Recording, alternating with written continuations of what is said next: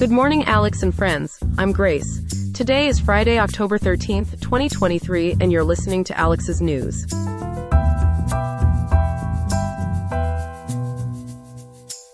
In Riverside today, we can expect a high of 82.4 degrees and a low of 61.9. Make sure you stay hydrated and cool.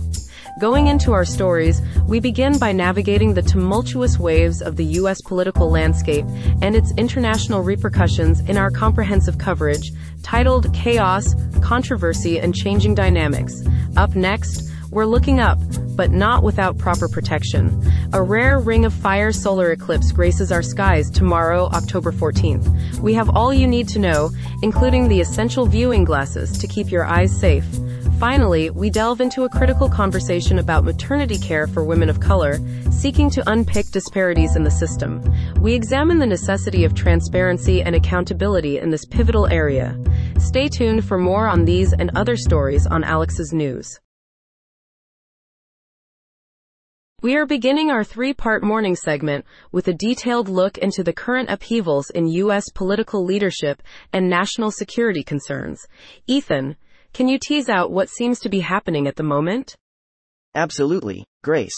The political landscape is rather rocky currently. The New York Times reports that within the Republican ranks, Steve Scalise, a prominent figure, has withdrawn from the House Speaker race. This leaves a power vacuum and destabilization within the Republican Party. What potential implications could this vacuum have, especially considering the upcoming elections? Well, the ongoing situation may have significant consequences. Take the Louisiana governorship election, for instance.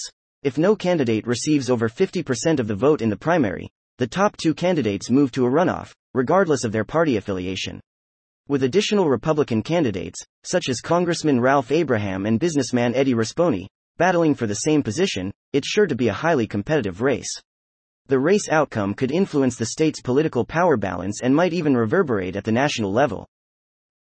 Looking at things beyond the domestic front, I understand there are some national security concerns involving China? Yes, indeed. As reported by the New York Times, Chinese companies investing in Bitcoin mining operations across the U.S. have raised alarm bells.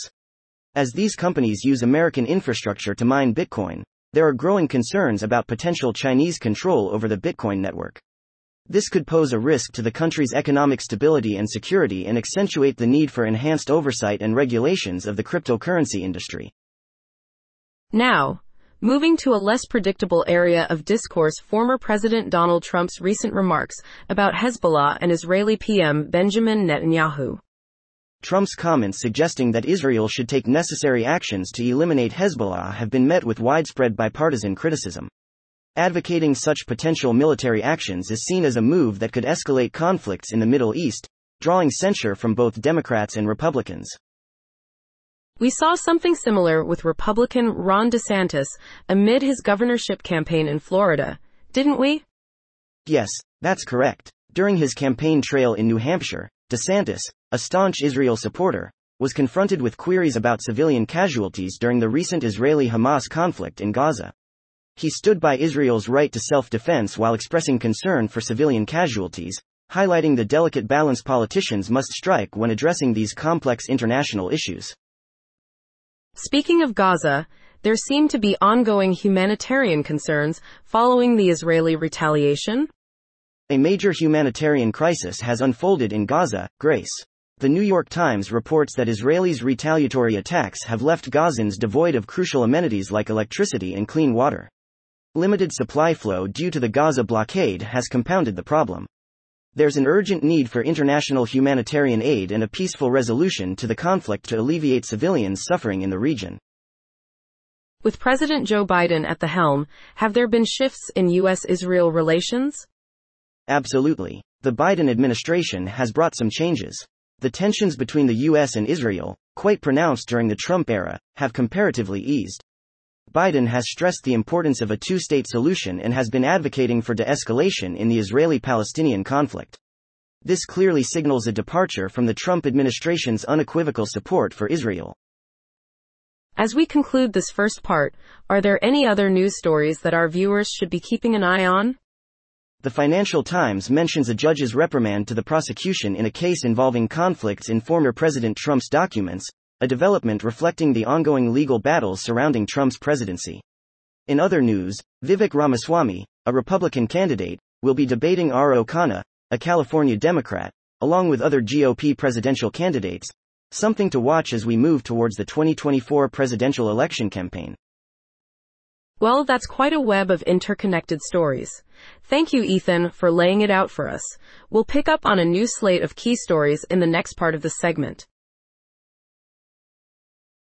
On to our second story of the day.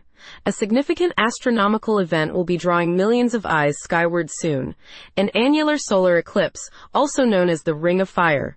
If you're planning to watch this celestial spectacle, you'll want to do it the right way. Our reporter, Chloe, has extensively researched this topic. Chloe, tell us why regular sunglass just won't cut it for eclipse viewing. Absolutely, Grace. While it might seem like a good idea to use regular sunglasses, the truth is, they just don't provide enough protection. NASA, along with other organizations, specifically recommend using approved solar viewing glasses or handheld viewers that meet the ISO 123122 international standard. These devices effectively block harmful ultraviolet and infrared rays, making it safe to watch the eclipse. That's interesting. Now let's delve a little deeper into this Ring of Fire eclipse. Could you tell our listeners what will they observe? Certainly. The annular solar eclipse occurs when the moon positions itself between the sun and the earth. However, unlike a total solar eclipse, the moon does not completely cover the sun. Instead, it leaves the sun's outer rim visible, creating a bright ring around the moon, hence the nickname, Ring of Fire. According to a PBS NewsHour article, it will be visible along a narrow path stretching from Oregon all the way to Brazil. The eclipse within this path can last up to 5 minutes, while the rest of the Western Hemisphere will notice a partial eclipse. Fascinating. And just how many people are expected to witness this rare event? ABC News indicates that over 6.5 million people in the U.S. will have a direct view of the eclipse. An additional 68 to 70 million are estimated to be within a 200 mile viewing distance. The eclipse will progress from Oregon, cutting across multiple states including California, Nevada, and Texas, and will also be visible in Mexico, Central America, and South America. So, this is a pretty extensive event then. Let's return to the safety aspect for a minute. What's the risk if people disregard these safety measures? Well, Grace, the danger of looking directly at the sun during an eclipse without proper eyewear is severe. It can result in serious eye damage, even blindness. USA Today emphasizes the importance of using certified solar eclipse glasses or handheld viewers that meet the ISO 123122 standard. If these are not accessible, alternative means like a pinhole projector or even watching NASA's live online coverage can be used to safely enjoy the event. Incredible, Chloe. It's impressive how a natural event like this can be both breathtaking and dangerous at the same time. Is there anything that scientists or organizations like NASA hope to gain or learn from this eclipse? Yes, Grace. Observations from these eclipses provide valuable opportunities for scientists to study the sun's outer layer or corona. But these benefits, as grand as they are, are reserved mostly for total solar eclipses, something we can look forward to on April 8, 2024. We'll certainly be marking our calendars. Thanks for the detailed coverage, Chloe. You're welcome, Grace. Always happy to provide valuable info to our viewers. Our final story of the day brings us from the legislative chambers to the hospital wards. We're taking a look at an unfortunately systemic issue of racial disparities in the realm of maternity care, a subject of a recent Medbound article. Specialist correspondent Ethan is with us today to break this down. Ethan, what's happening here? Thank you, Grace. Yes, this is a complex issue. Currently, there's a substantial concern about the lack of feedback from people of color in healthcare systems, particularly on maternity care.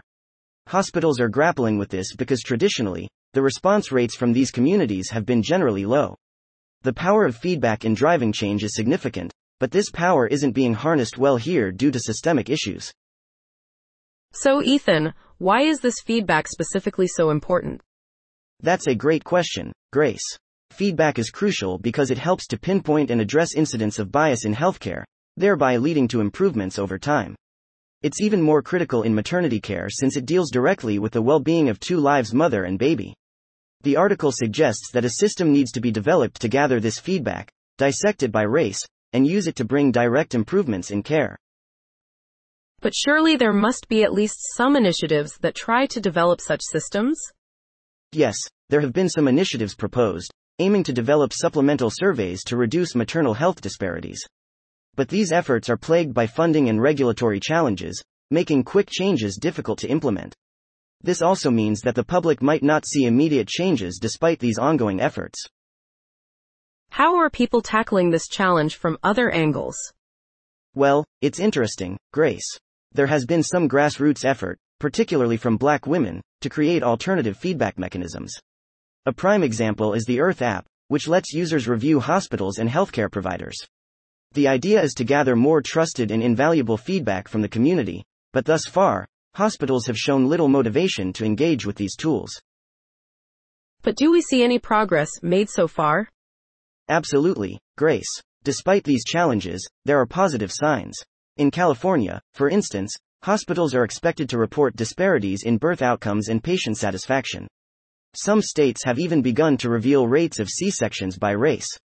And importantly, Partnerships with birth equity groups are aiming to reduce racism in maternity care and provide culturally competent training for health professionals. Can you share some real life experiences concerning how this issue is impacting individuals? Yes, the article shares the experience of Salam Solomon Caldwell, a black woman, who found a doctor she trusted, but the anxiety still loomed due to lack of information on how she might be treated. Such stories emphasize an urgent need for greater transparency and accountability in maternal healthcare. Overall, what can we expect the future to look like in addressing this issue? The future, Grace, is all about continually driving change from all angles. It's about regulatory changes to motivate hospitals to directly address racial disparities in grassroots apps like Irth, bringing a ground up transformation. But most importantly, it's about transparency in patient experiences and improving accountability, from decision makers to doctors, to ensure equitable quality care.